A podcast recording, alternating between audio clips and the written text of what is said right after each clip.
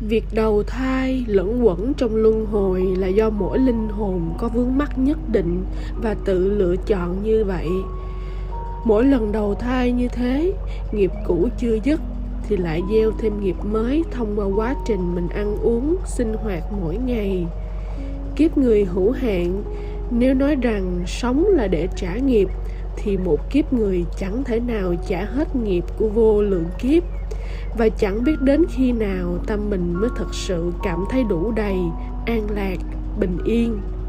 Cho nên, cứ đơn giản là chủ động sống thật an lạc ngay ở mỗi giây phút của hiện tại bằng cách thường ăn chay, sửa đổi suy nghĩ, hành động của mình trở nên thật tích cực, thanh tịnh thì mình nhìn đời cũng bình yên, tích cực hơn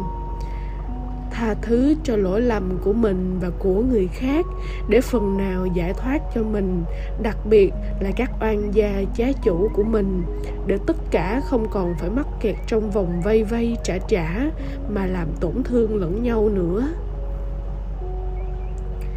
Tùy hoàn cảnh, khả năng mà mình ráng làm nhiều việc thiện lành hướng về tất cả muôn sinh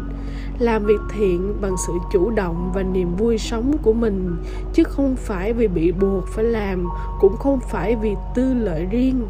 Khi ấy, công quả mới có thể đủ đầy, đủ sâu rộng và dần chuyển hóa được các nghiệp dữ mình đã gieo